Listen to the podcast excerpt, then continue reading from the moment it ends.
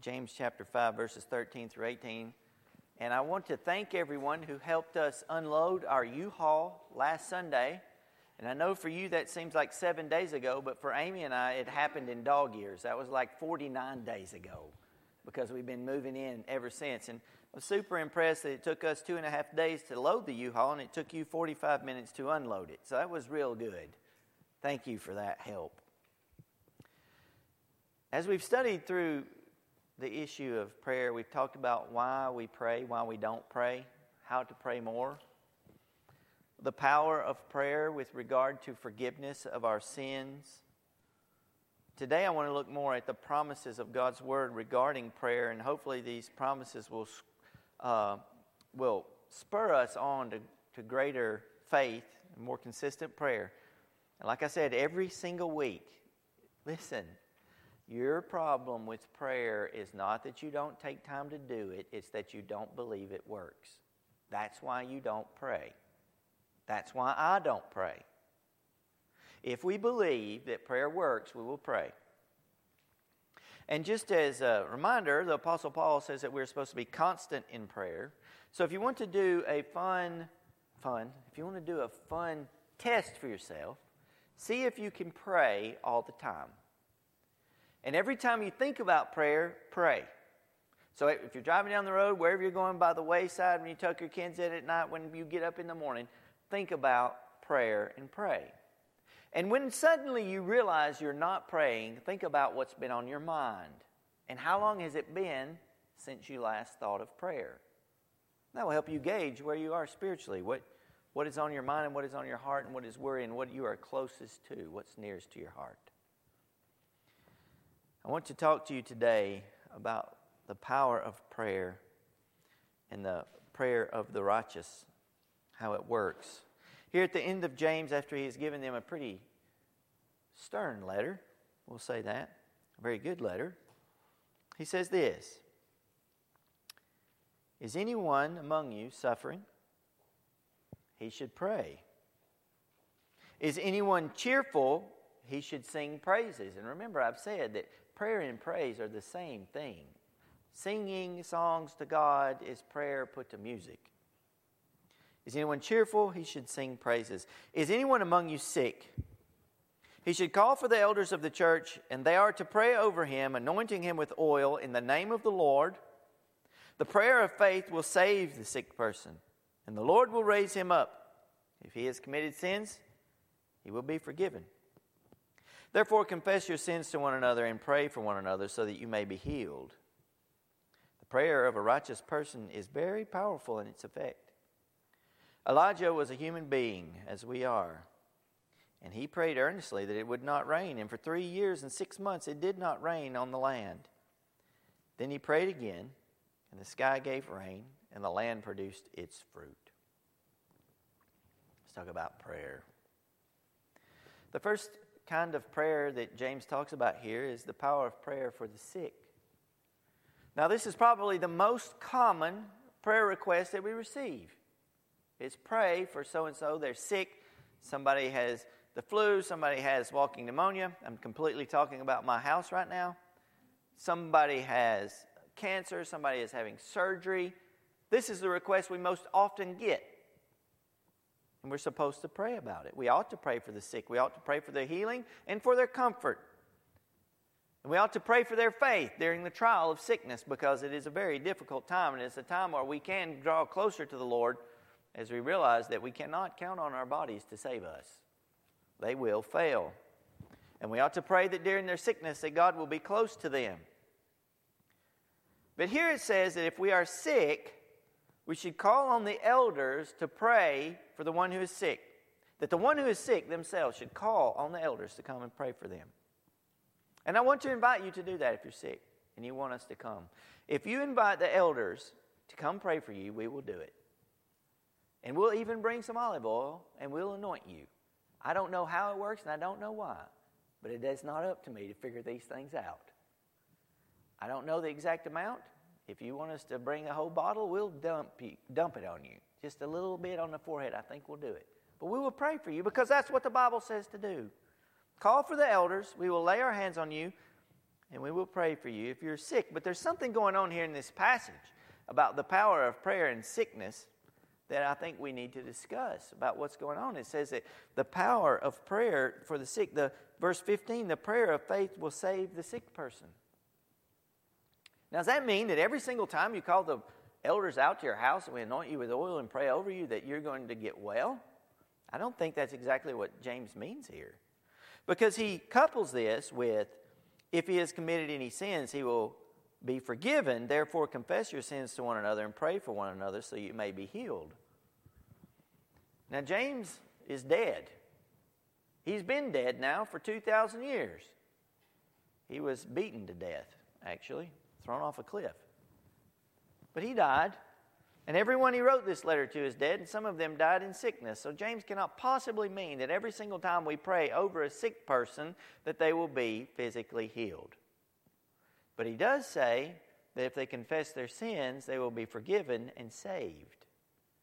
So, again, like we talked about last week in Psalm 51, the power of prayer is for salvation. The power of prayer is not only to make people well, which God does do miracles and people do get well. That's a fact.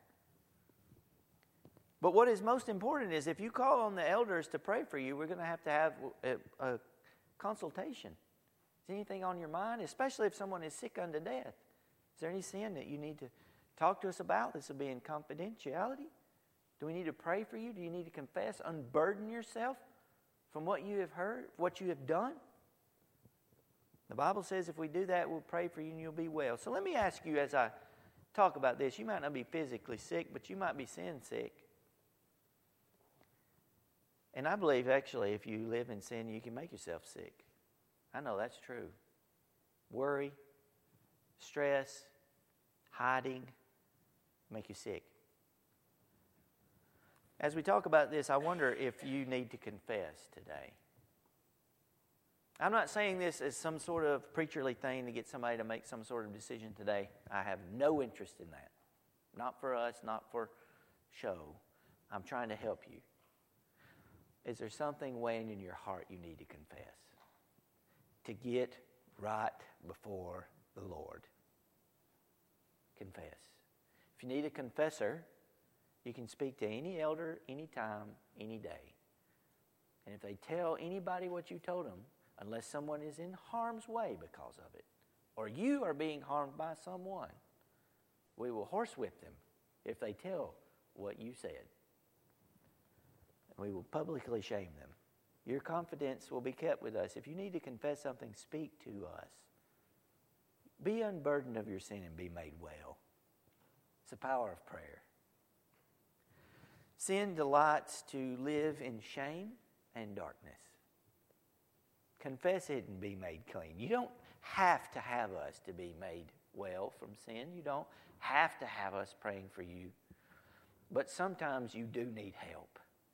Sometimes you need help to carry the burden. We will keep your confessions private and we will intercede before the Lord for you. We have no power other than prayer. But that is a very ironic statement because prayer of your brothers and sisters is powerful. And if you can't go to an elder, go to one of our go to a lady. If you can't speak to one of the men go to one of the ladies. They would be glad to pray for you to keep your confidence. Beth ann or lisa any of our titus 2 women speak to them. Talk to them if you need help. And we can bring healing through prayer so there's power in prayer. I want to go back and say that it is for the sick, God can make us well. He can make us well both spiritually and physically. And if you want us to pray for you to be well, we will do it. And just because you're sick doesn't mean you've done anything wrong. That is for sure. It doesn't mean your faith is bad. It doesn't mean you're carrying some secret sin. Nothing like that. We do not teach that. We believe that to be, in the uh, spiritual word, hogwash. That's just garbage. Everyone gets sick Everyone dies. So, if you want us to pray for you in your sickness that you'll be well, we will do that because James makes a promise here through the power of the Spirit that there is power in the prayer of your elders, there's power in the prayer of others if we pray with faith. Maybe if you've been really sick, and I believe here it's talking about a sickness that you're scared you might not get well from.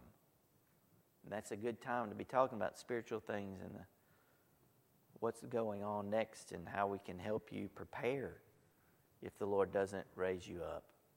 So there's power in prayer for the sick, and there is power for forgiveness. What sort of things, as I mentioned before, might you need help if you're carrying sin? And you might need to call the elders. What are some things that you might say, hey, I need help? Because, like I said, you can go to the Lord and be forgiven. You don't have to have us intercede for you, but it is helpful to have others who pray with you and for you. If you have addiction, if you have an addiction issue, why don't you talk to somebody about it so we can help you and pray for you? Stop living alone in that sin and confess it. This is the sort of thing that James is talking about. I'm not pulling this out of nowhere when he says, confess your sins to one another. If you are living with some sort of addiction to some sinful thing, speak to us and we will help you. And if we can't help you, besides prayer, we will point you to someone who can. Confess and seek help, and we are here for you and we want to help you. And the power of prayer, the prayer of the righteous, avails much, it says here. It's powerful. You can be set free from sin and you can be made healed from it. You can be made well. You can be set free from the sin of doubt. You can be set free from drugs.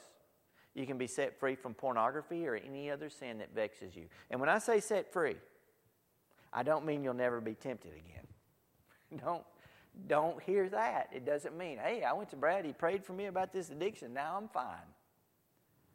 Because that's not what prayer is.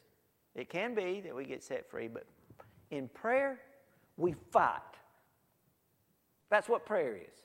We are fighting. And we have to fight every day to be set free from the sin which besets us. And when you ask us to pray, when you ask me to pray, we fight for you and with you. It's always helpful to have a friend if someone jumps you. Two verses one is better than one verses one. In my math, or three, or four, we are not here to judge, we are here to fight for you and with you. That's what prayer is. Our weapons are not made of willpower and discipline. That is not the Christian power of willpower and discipline. You may not have willpower or discipline. It's not our power, anyways. Our prayers, our prayer is our power, and our faith is the victory. We pray, we trust God, and we fight through prayer every day until we die, constant in season and out. This is what prayer is for. You come, you confess, we'll fight together, not against one another, so that you can be set free. That is our weapon. Never stop believing.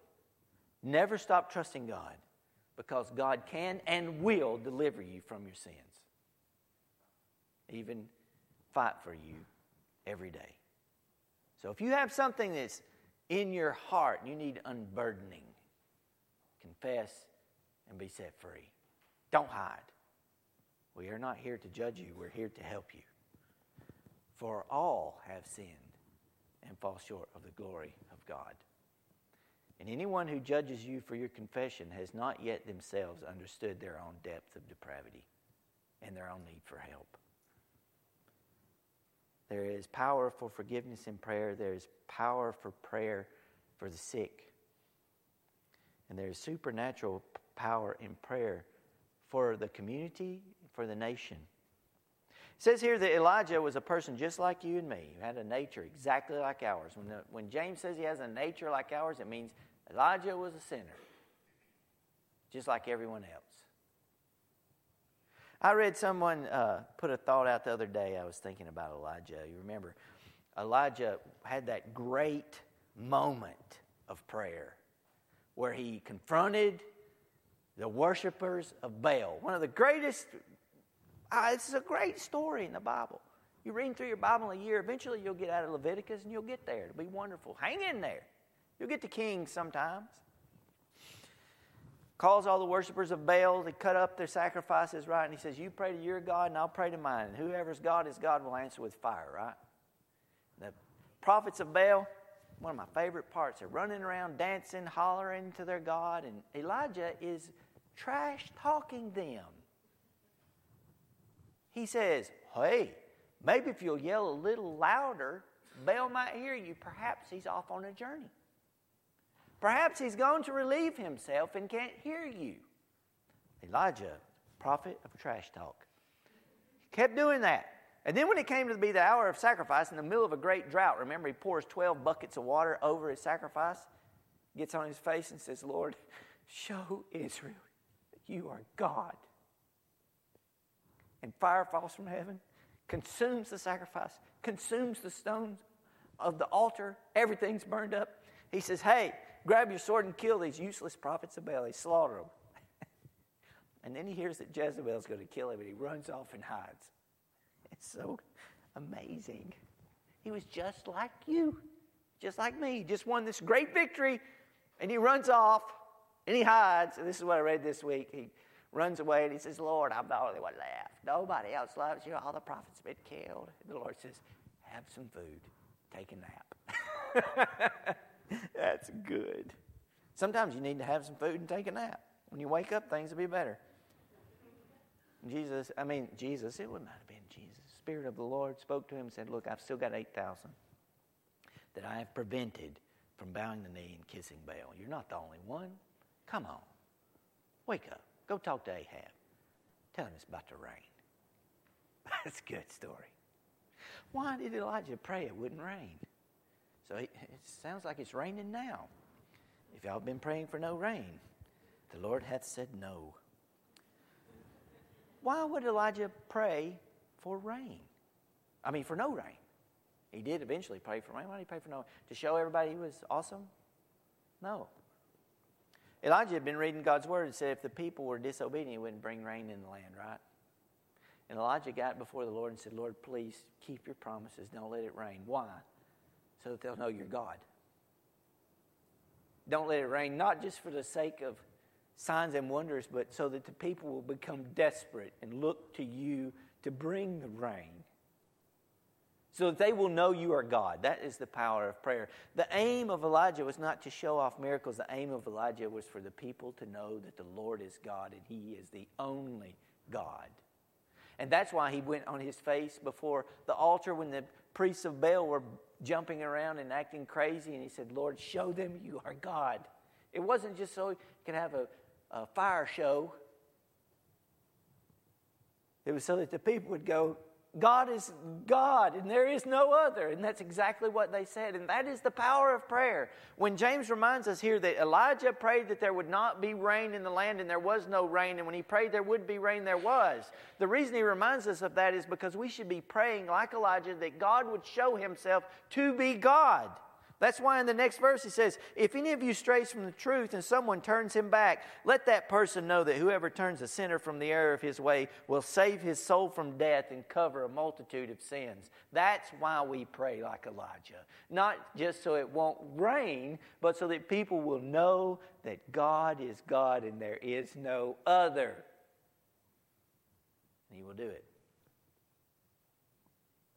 We don't pray just for the miracle itself, but so that God might be glorified and praised. If God does miracles along the way, praise the Lord. But the purpose of the miracle is not the thing itself. The miracle is a sign pointing to God, saying, He is God and there is no other. And that's why we pray for the sick.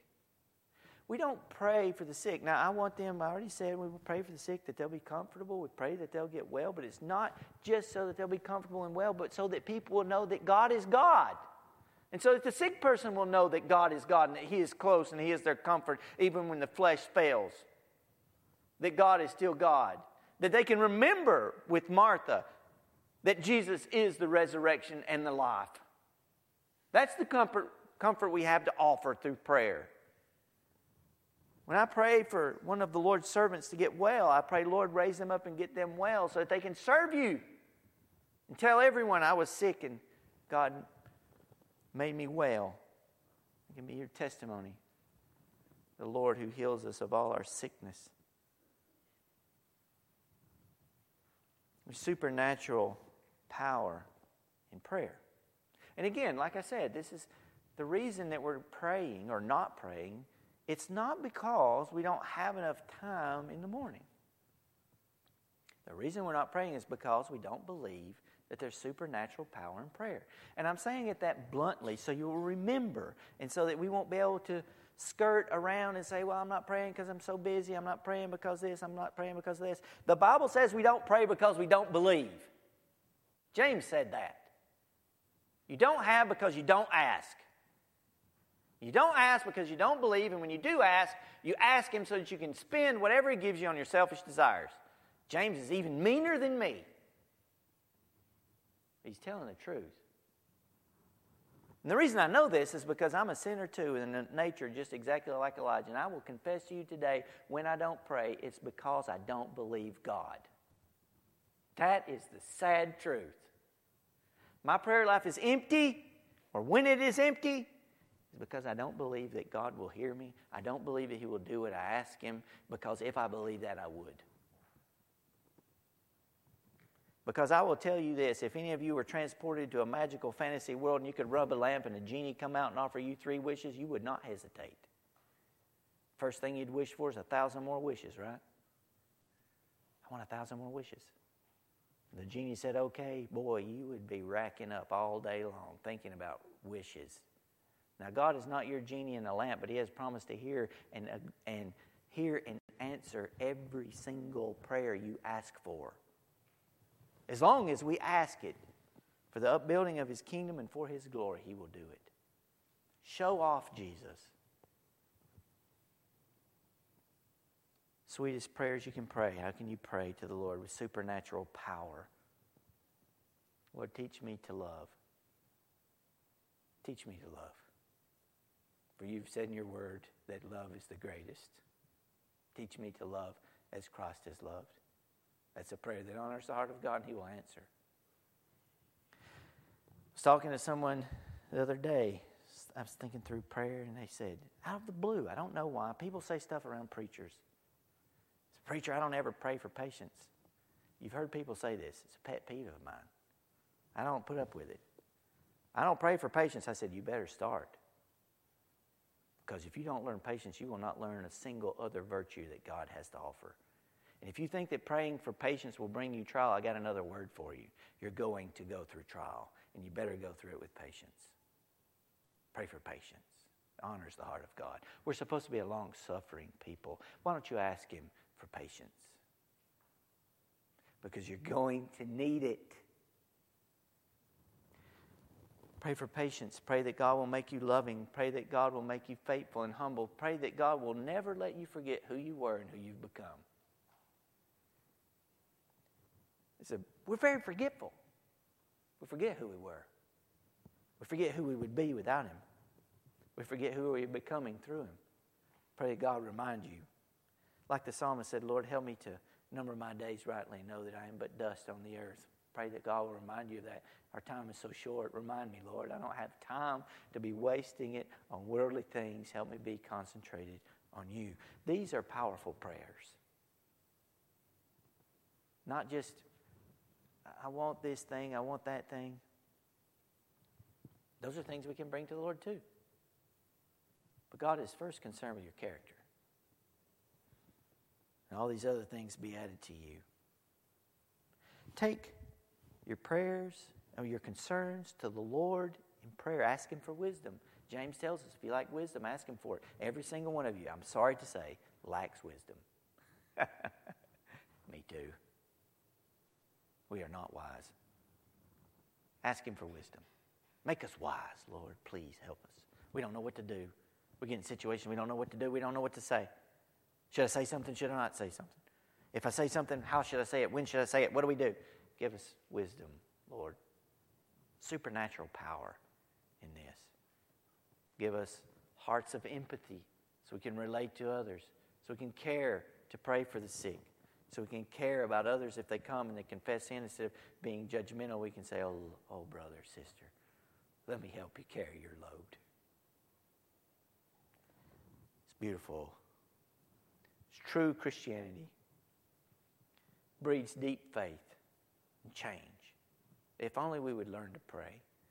And we will learn to pray if we learn to believe God. Jesus himself. This is Jesus' words. John's gospel. Whatever you ask in my name, I will do it. What else do you need? And he said, Look, if one of your kids asks for bread, you won't give him a stone. Would you do that to your kids? The Lord won't do that to you. And if you ask for a stone and you need bread, He'll give you bread, not the stone. He'll hear you. He knows you're going to ask for dumb stuff that'll hurt you. He'll still say no. He'll give you what you really need. You'll be like the beggar, the beautiful gate. This is what your prayer life's going to be like. You ready? There's a lame man sitting at the beautiful gate. He asked John and Peter for some silver because he thought that's what he needed. I need some silver. I'm hungry. I ain't got nothing to eat and I can't work. I'm lame. Thought he needed money. This is your prayer life. Lord, this is what I need. Help me, Lord. This is what I need. Lord sees you there begging at the beautiful gate. Peter said, Brother, we don't have any silver and gold. But what we do have, we give to you. In the name of Jesus of Nazareth, stand up and walk. The man needed to be healed. That's what he needed. He thought he needed silver. He got what he needed, but not what he asked for. It's going to be you too. You're going to be like the man, the lame man at the beautiful gate, asking for silver when you need to be healed. And he will do it because he's a kind, compassionate father. And you might be unfortunate. You might be unfortunate because you're asking for silver all the time and you're never getting it. But He's blessing you with all these other things you never asked for, and you are under the delusion that God's not answering your prayers. I've been asking God for silver for 14 years, and He's never given me a single dime. And yet He has prospered you and healed you in so many other ways and so many other things under His providence, and you haven't noticed a single one because all you can think about is that you need silver. Oh, our prayer life might be a laugh track in heaven. I don't think the Lord will mock us, but if you could go back, if I could go back, think about the things which I prayed for as a young believer, and I thought God wasn't listening. And the whole time He was serving me with graciousness and kindness and not giving me all the dumb stuff I asked for, and giving me what was best. So kind. You can be assured that there is power in prayer to change you. Your prayers are not to change God, He does not change. He doesn't need any good ideas from you. He does, you've never had a single idea that the Lord went, Oh, I never thought about that. I should probably do it. You say this so very wise and smart. He already knows what you need before you ask Him. He knows what you need when you don't ask Him for it.